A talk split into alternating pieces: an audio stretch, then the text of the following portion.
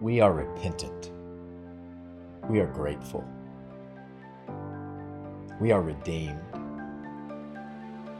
We are prayerful.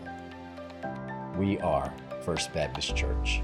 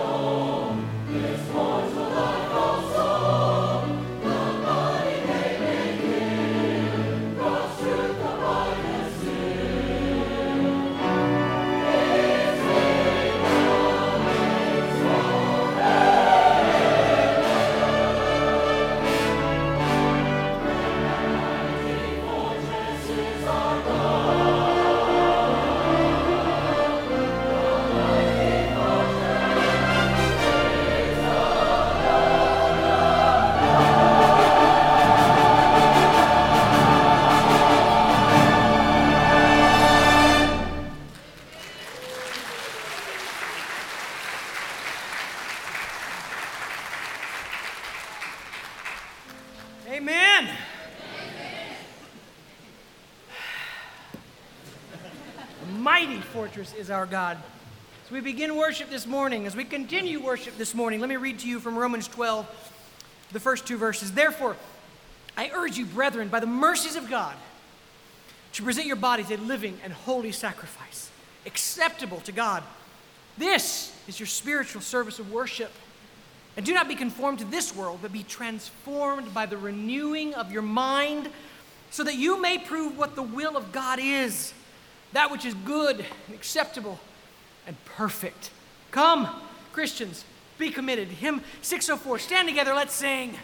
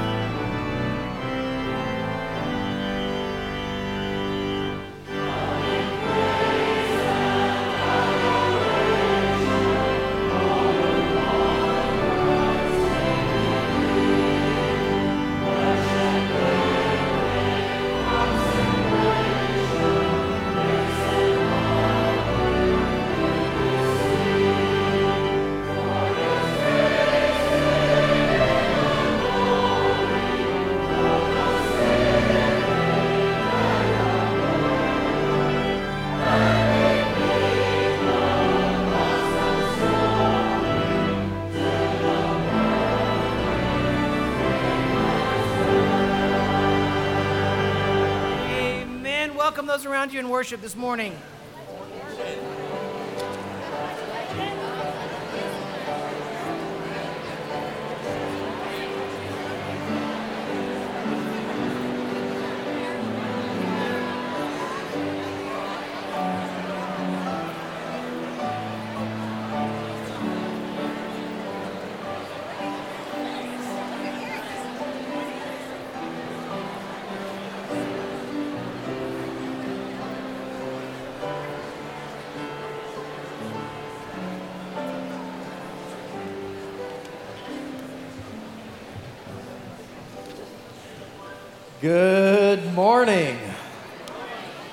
Welcome to First Baptist Church. We are grateful that you are here. If you're a guest with us this morning, we would love to get to know your name and to get to know you. And the way we do that are on these cards. Should be in the pew back in front of you. Say connect here. And so we'd love for you to take those and fill those out and put it in the, uh, the offering at the end of the service. Now, with that said, let's recognize why, why we are here this morning. See, we are here this morning because we were helpless. But Jesus Christ gave us a hand to lift us out of our helplessness. See, we, we are here this morning because we were sinners and Jesus Christ cleansed us. See, we're here this morning because we were enemies, but Jesus Christ reconciled us. Because of him, we have been made right and whole. And so we worship. And we worship and we lift up his name as holy. His name is above every other name. until we gather together in this place. We gather together across the globe so that we can praise the name of Jesus Christ, our Lord and Savior. So let's continue in that together. Let's pray. Father, we come into this place knowing that you are almighty. Lord, we bow before your sovereignty. We are the cre- created ones, broken in need of a Savior. And Lord, you provided. You gave us the help you gave us all that we need. And so we lift up our voices to you this morning, Father.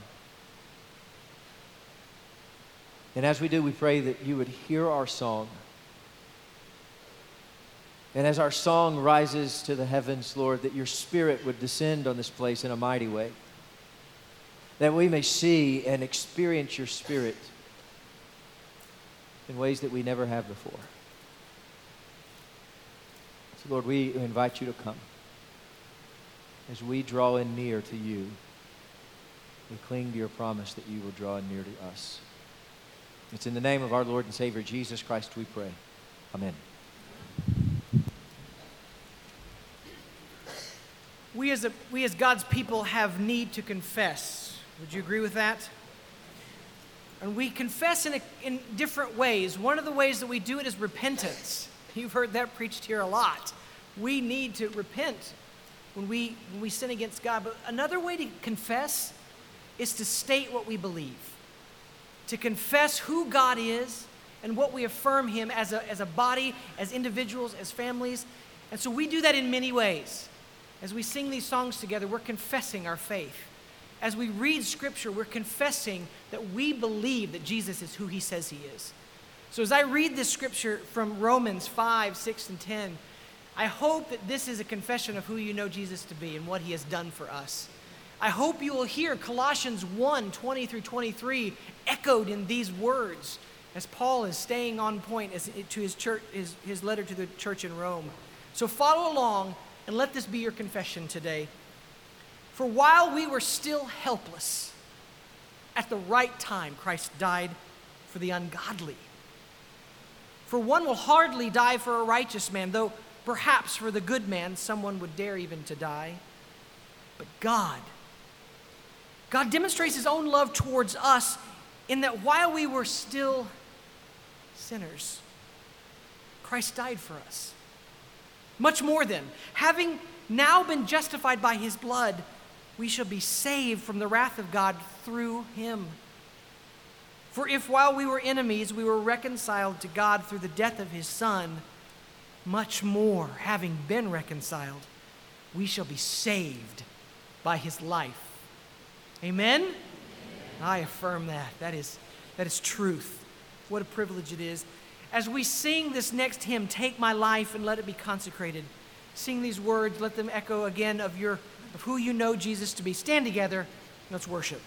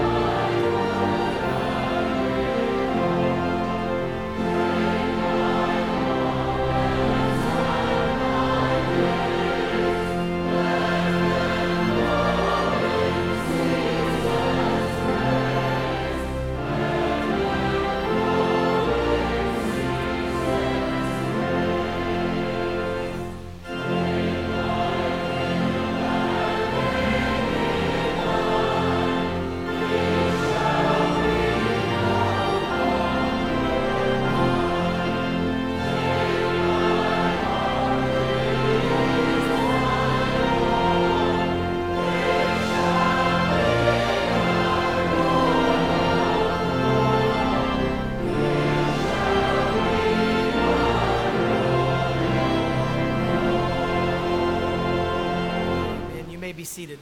Amen. Children, come on down. Come meet me right down here.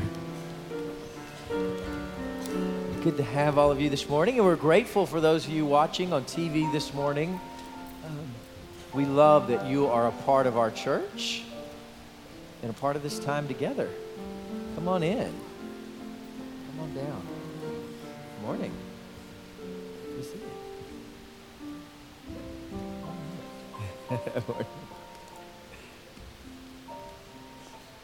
All right, here we go. All right, I got I got to have a few questions for y'all this morning, and so I want you to I want you to respond to a couple of questions. Okay, so I want you to think with me when you were when you were hungry. So think back to the last time you were hungry, and the last time you were hungry, maybe it's right now. I don't know. The last time you were hungry, what did you do? What did you do when you were hungry? What did you do? You ate. Is that what you did? What did you eat? What did you, what'd you have? The Subway sandwich? A Subway sandwich. That's perfect. Good job. Subway is not affiliated with our church in any way. Um, glad you had a Subway sandwich. So let me ask you another one. So when, when you were hungry, you went and got something to eat. You went to Subway to get something to eat. Let me ask you. So what'd you do the last time you were really tired? What did you do when you were tired? What'd you, what'd you do? Went to bed. Good. You just go straight to bed when you're tired? Is, is, that, is that the rest of you? Is that what you did too? Did you last time you were tired? You can, and you can also eat homemade Subway sandwich. Oh, you can make your own. That's true. That's true. Even when you're tired, right? Even when you're tired, you can have a homemade sandwich. That's right. When you're tired, you go to sleep, but sometimes we need a, a late night snack. All right, one more. Let me ask you this. So, what did you do the last time you were really bored? What, what did you do the last time you were bored? You, you- you played a game? What, what about the rest? What did you do the last time you were really bored? What did you do? Yeah, you eat more. That's good. Yeah, what do you do? go go to go play outside. And sometimes we eat when we're really bored too. We're, we're on the sandwich train today, aren't we? That's good. That's a good. That's a good place to be. Play Minecraft. That's a good thing to do. But let me tell you, so all of those things, right? We have these these moments in our in our lives where we're hungry. We go get something to eat. We're we're, we're tired. We go to sleep. We're, we're bored. We find something to do, right? So we have we have the before and then we have the after. And I want you to recognize something. All of us go through a time where we start to realize we need Jesus Christ. And there's a time in our life that's before Jesus. And just like all those things that you said, there's a really easy response to that, right? If you're hungry, you go get something to eat. If you're, you're tired, you go to bed. Same thing, when you start to recognize in your life that you need Jesus Christ, there's a really simple thing that you need to do, and that's submit your life to Jesus and say, I'm going to follow Jesus wherever he goes. And so then there's a life before Jesus, and there's a life that's after Jesus. It's just like when you eat, you become full. When you draw near to Jesus Christ, He makes your life blessed and holy in a way you can't do on your own. So I want you to listen to that in the sermon today about what it's like before Jesus and what our lives are like after Jesus and how He fills us up as only He can. Okay? Let's pray together. Father, we thank you for this time. Lord, we thank you for allowing us to be together. And Lord, we pray that you would help us to know your Son, to come into relationship with Him. Lord, be His own. Lord, help us to see clearly as you see. It's in the name of Jesus Christ we pray. Amen. Thank you all.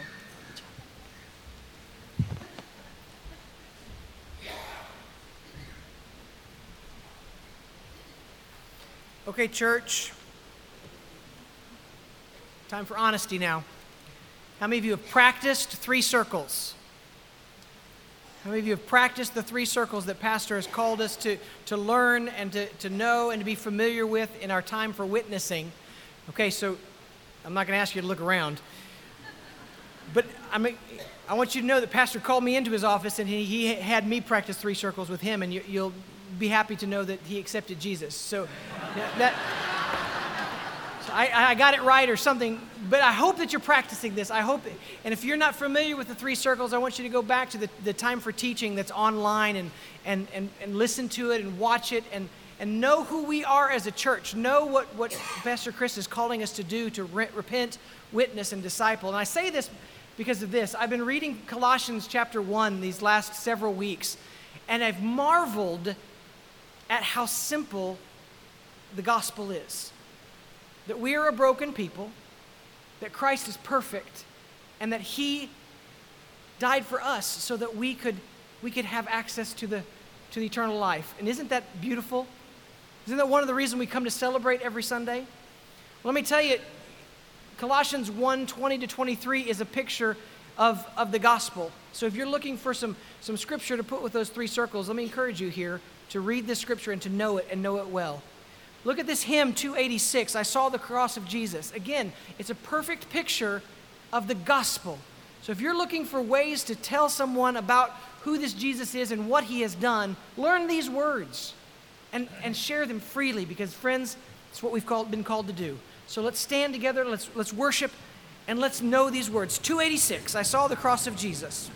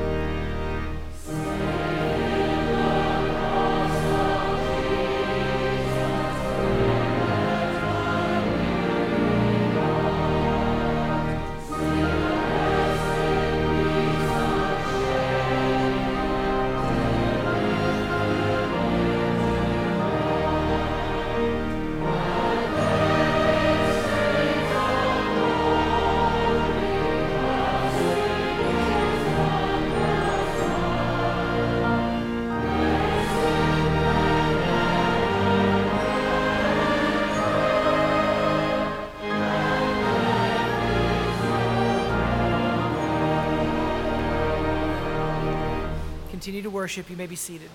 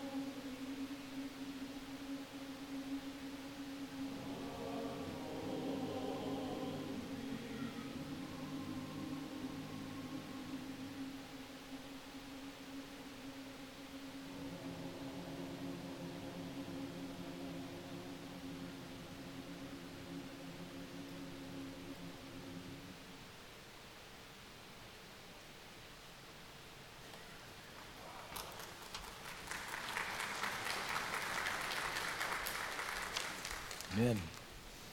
If you would, find your listening sheet. Looks like this. We're going to read together Colossians 1 20 through 23. And let's stand and we're going to read that aloud together.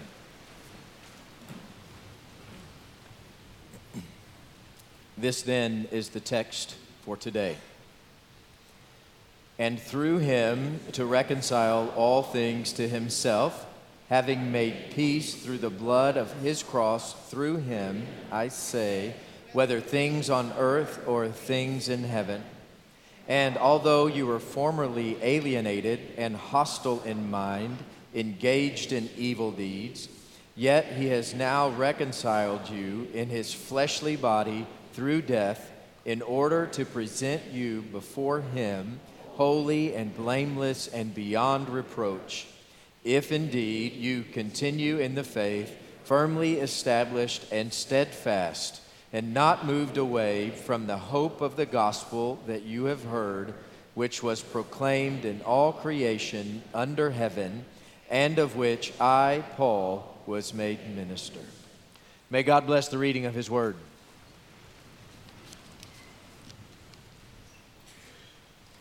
Oddly, it has been an emotional World War II week for me. That great war has crossed my path several times this week. First, in a British TV program, uh, another time in Malcolm Gladwell's new book. Uh, a couple of different people have brought up Winston Churchill this week. And I, I was mesmerized on Tuesday I went down this internet rabbit hole Tuesday of then and now pictures, before and after pictures, the then and now of Europe of World War II and Europe now. And in fact, there are thousands of these photos online, but I think the best were from the Atlantic's website. Five years ago, they did their 70th anniversary tribute to D Day. And I want you to look at a few of these pictures with me. They're then and now, the before and the after. You'll see them up on the, the screen. Uh, the, the one on the left there is the before. That's the then. Th- those are U.S. troops marching through Weymouth, England before D Day. In fact, you, you look on the right and you, you see the very same spot the now, the after. A family walking down the street together, two children there on that same road. You can see, look at, look at the next one. There's, there's another one here. Those same troops boarding Higgins boats, preparing for, for D Day. On the right, you see the very same place after. There's a, there's a sweet calmness after the war. There's a peace over that harbor, isn't there? then one more. Here, here's the next, and maybe most dramatic. On, on the left, you, you see that's the invasion Normandy. That's Omaha Beach all the, those same troops storming the beach. On the left, that's the before, the then. Then you come over here to the right, you see the after. It's a picturesque beach. Life springing up again. Look at the green before the sand. How life has come back after that great war. You know, many of us are stuck in those before pictures. And I don't mean stuck in the past, but our lives are stuck in the brutality of war. That if you have not fully surrendered to Jesus Christ, your life is at war. See, before Christ, life is nothing but brutality. It is an exhausting struggle just to survive, to fight another day. Before Jesus Christ, there is a battle for our own hearts that's much tougher than we let on. We have declared war on God, and we don't know how to get out of it. pridefully, we, we downplay the situation. We, we tell ourselves in the back of our mind, we, we keep repeating, I didn't declare war on God. It would be absolutely foolish to do such a thing. Why, why would anybody declare war on God? That's what we say. But what does our, our scripture tell us today? We look down in verse 21 with me, it should be here on the screen too. Colossians Uh, 121, you were formerly alienated, hostile in mind, and engaged in evil deeds. You see, this is who you are. This is the picture of your life before Jesus Christ. And in fact, if you do not yet have Jesus Christ, that is the current situation of your life. Enemies of God engaged in evil. Our hardened hearts are hostile. We are a hostile faction declaring war on God. We keep saying we're not at war with God, but our actions say that we have done just that declared war on God. In fact, look at one more text with me James 4 4. It'll be right here with us. James 4 4 says this You adulteresses, do you not know? So this is describing the same situation. Friendship with the world is hostility towards God. Friendship with the world is, is uh, amounting to treason. Whoever wishes to be a friend of the world makes himself what? An enemy of God. You see, every time we allow ourselves to be swept away by sin, every time we allow ourselves to be swept away by greed or swept away by lust, every time anger takes root in our heart or our pride takes over our lives, every time we are caught up in envy of our neighbor, we are choosing sides, declaring allegiance to hostile forces. We tell ourselves oh, the little sins aren't that bad but God says they are an act of war. We have declared war on God and we don't know how to get out of it.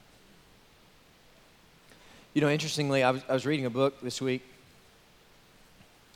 I was reading about, about Hitler's uh, meeting before the war with British Prime Minister uh, Neville Chamberlain. It's in 1938. In fact, you can go online, you can see video of this. Uh, Chamberlain, the prime minister, co- comes back from his meeting with Hitler and, and declares peace. Says, Hitler and I have worked all of this out. It's, it's a done deal. He believed what Hitler said and took him at his word. He said, Oh, this it's not that bad. Then Hitler invaded Czechoslovakia. And he continued to tell Neville and anybody else that would listen, oh, it's not an act of war. It's, it's not a big deal. Hitler even wrote a letter to President Roosevelt about all of this. And do, do you know what he said? You know what he told our president? In the last paragraph of his letter, he, he said to our president the very thing that we tell our God. the end of his letter, he says, uh, it, It's not us that's to blame. It's, it's just the present conditions, it's just the present reality of things. Don't blame me. That, that was Hitler's response. It's like, this, this is not an act of war. Then one year later, he invades Poland. Again, don't worry, guys, this, this is not an act of war. And this is the very thing we do. We declare war with our actions and then we downplay it. It's not, it's not me, don't blame me, it's just the conditions of the world right now. It's just, it's just the way it is these days. It's the way things just are unfolding. You see, we, we may not think it's fair. But we need to understand the way this world works. Scripture gives us a, clear uh, map here. One single sin is an act of war against God. And it's been that way from the beginning. Adam himself taking one piece of fruit meant expulsion from the garden and eventual death. Right? From, from one single sin, by one desperate selfish action, we declare war on our God. And then life becomes this vicious battle for our soul that we don't know how to get out of. That's the before picture. That's before the Lord Jesus Christ. There is an after.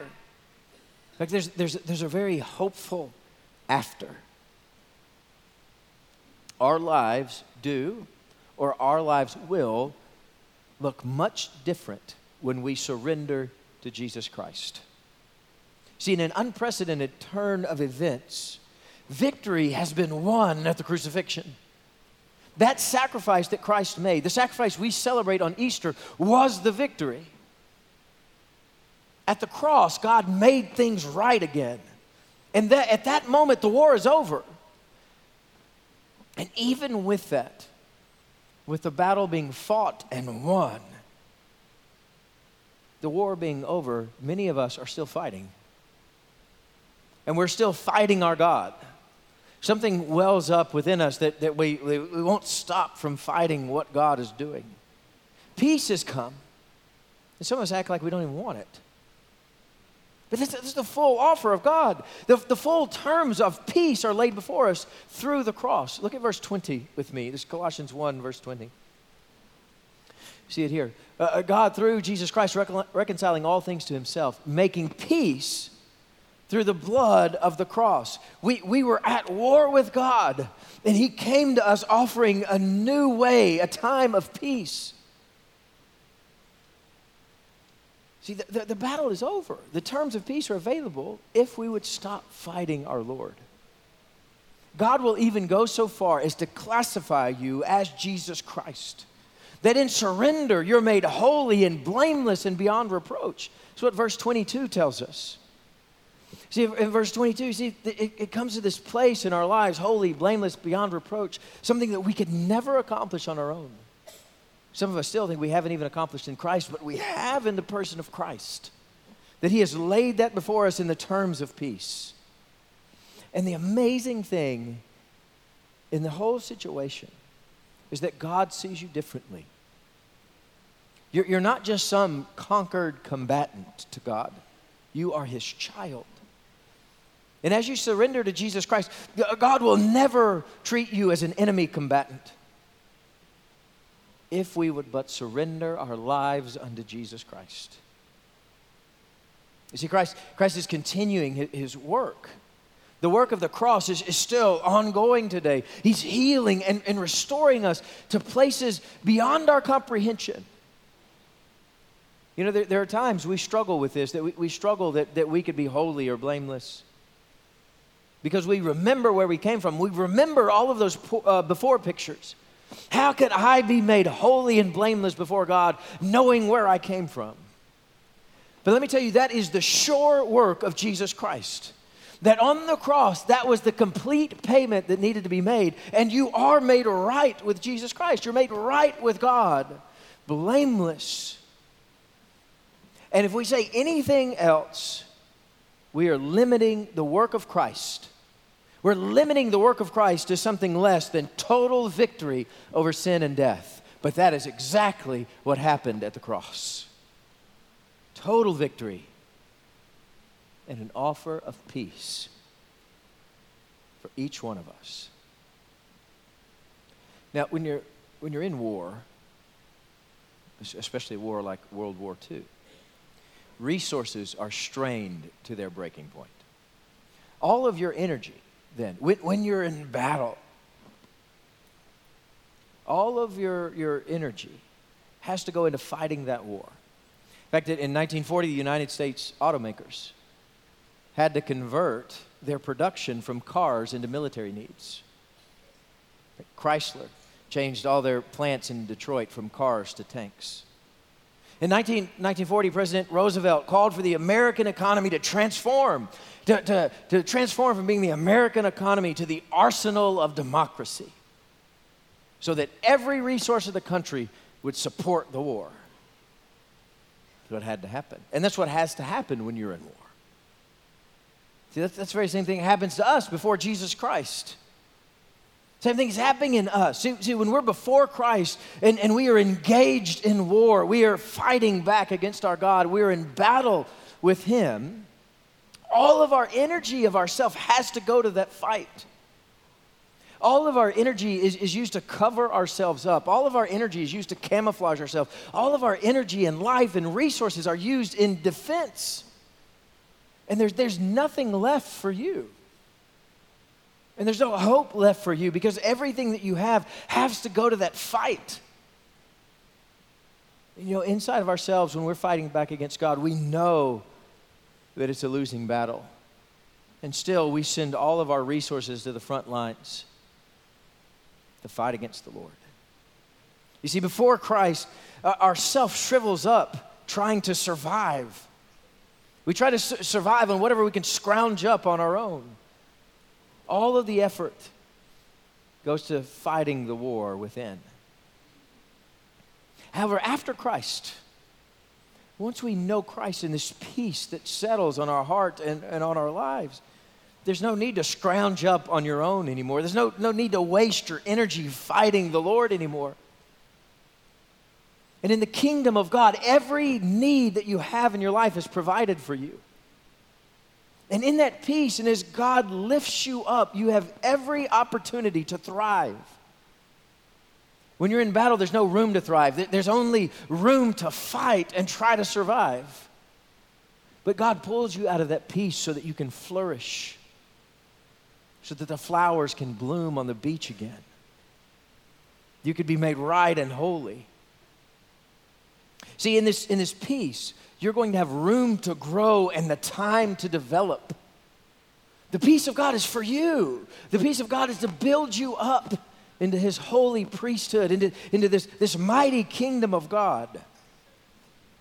And as you surrender to Jesus Christ, your capability skyrockets. See, your, your capability is then beyond because, for one, you no longer have to look over your shoulder anymore. But more importantly, Christ begins to cultivate your freed heart. And as Christ is cultivating your heart, there's new life that's lived in the freedom of this peace. See, see, before Christ, you're far worse off than you realize. You don't realize how draining the battle is on the resources of your life and your heart. It's killing you. See, we don't realize that before Christ. But then after, after we surrender to Jesus Christ, we were made new and right. And in Christ, you will be more capable than you ever imagined you could be. You begin to blossom into something holy, good. In fact, we, we have a responsibility to grow in this time of peace. As God brings and, and settles this peace in your heart, we must grow. The Spirit, Spirit must do a work in us. And, and some of us, some, some people come to Christ and surrender, but, but they ignore the, the responsibility. And when we, ignore the responsibility, we deny ourselves the, the growth. And we, we sink further into our recliners. We sink further into comfort. And we, and we don't ever grow beyond what we were. But God is, is giving you this, this time. God is giving you this peace in these days to develop yourself, to grow into the men and women that God has called us to be. And further still, God has given us this peace so that we could share His story. You see, there's, there's still work ahead. Peace doesn't mean there's no work. Peace doesn't mean just relax. Peace means it's time to get to work. We need to grow. We're not nearly as developed as we think we are. And Jesus doesn't let us skip out on the hard work of life. But what, what Jesus promises us is that as we go through the, the rest of life, no matter what we face, He is there with us. He is our support, He is our provision, He is our hope, and He will walk through everything that we will face together with Him. It's all part of growing in the faith maturing as God has called us to do this. And as you do, you must tell the story.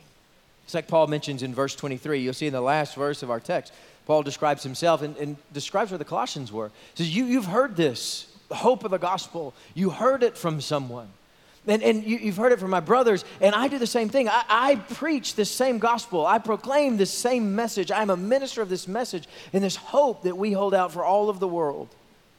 And as you come to know this, part, part of your growth is, is you sharing this story, sharing the, the life and the peace that God has bestowed upon you as you have known Jesus Christ.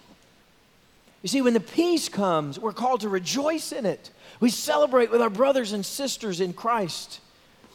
And we share it with anybody who will listen to this story of hope. And let me assure you something we, we know they're going to listen. And they listen to the story of hope because the war zone is brutal. And the war is taking a greater toll every single day. So why not? Why not share this story of the hope of the gospel and pull them out of that war zone, pull them out of the hostility towards God? Fact, we, we have a way and we have a hope to pull, pull them out of the war zone, sharing this hope of the gospel. And you know the truth of, of the matter? the truth of the text is that there's only one way out of that war zone. In fact, the only way out is the hope of the gospel. So we live it and we share it. Let's pray together.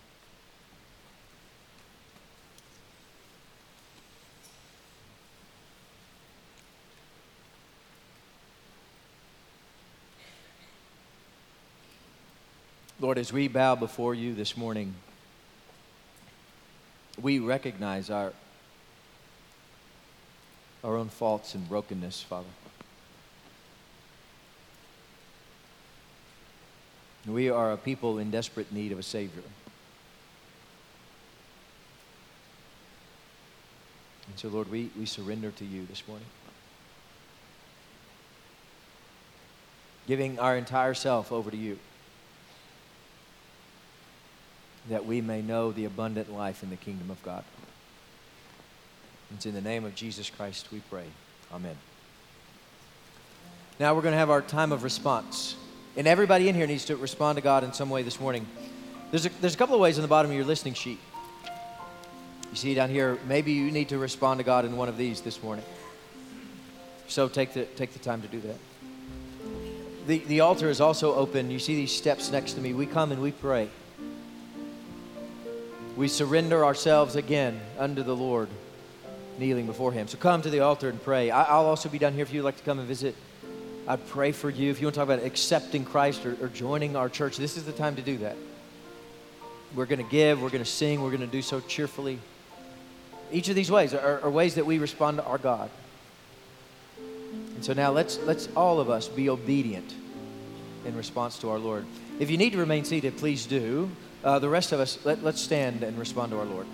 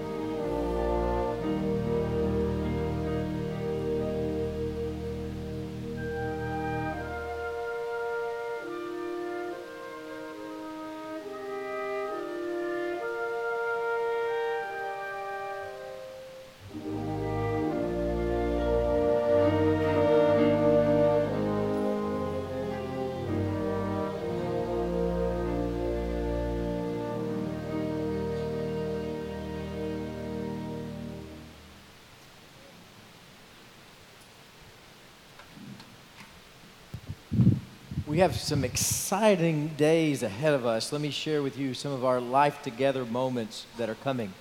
We are, we are quickly uh, coming to October, and so there's, there's a couple of dates here I want you to be aware of. First, on October 6th, uh, that Sunday afternoon, we will have our area fellowships. This is where we go out across the city and we have church together in each other's homes in different neighborhoods. And so we hope you will find a, a home in your part of town and you'll sign up and be a part of that area fellowship. So you'll see you can register online or in Unity Hall, um, but, but re, be ready for those. They're coming uh, October 6th and then another one November 3rd. So that's the first Sunday in October. Second Sunday of October, we all come back together in the evening. We have our, our wonderful time of fellowship in our annual church picnic. So, if all of you will come back and be ready for that, please note that for that dinner at our church picnic, you, you have to have a ticket for that. And you can buy those in uh, Unity Hall or online to get a ticket for that dinner. And then one more that, that's not on here that's coming. This is a new thing that will be that next Sunday, October 20. On that Sunday night, we're going to have a night of mission celebration where we celebrate our first on mission trips all over the globe. And so we're going to go and uh, co- we're going to come together that night and just celebrate. And this will be a good, fruitful time. So we hope you'll come back for each of those Sunday nights, the, the first three in the month of October. Now, lastly, for me, you see this uh, beautiful uh, floral arrangement in front of me. Those are given to the glory of God and in honor of the 40th wedding anniversary of Bob and Linda Parker. And so we, we praise God for them. That's right. And um, if you see them, tell them you love them and uh, thank them for their, their faithfulness to the Lord. Amen. We're challenged now to go out and do the good work that God has called us to do. Let us take the name of Jesus with you. Stand together.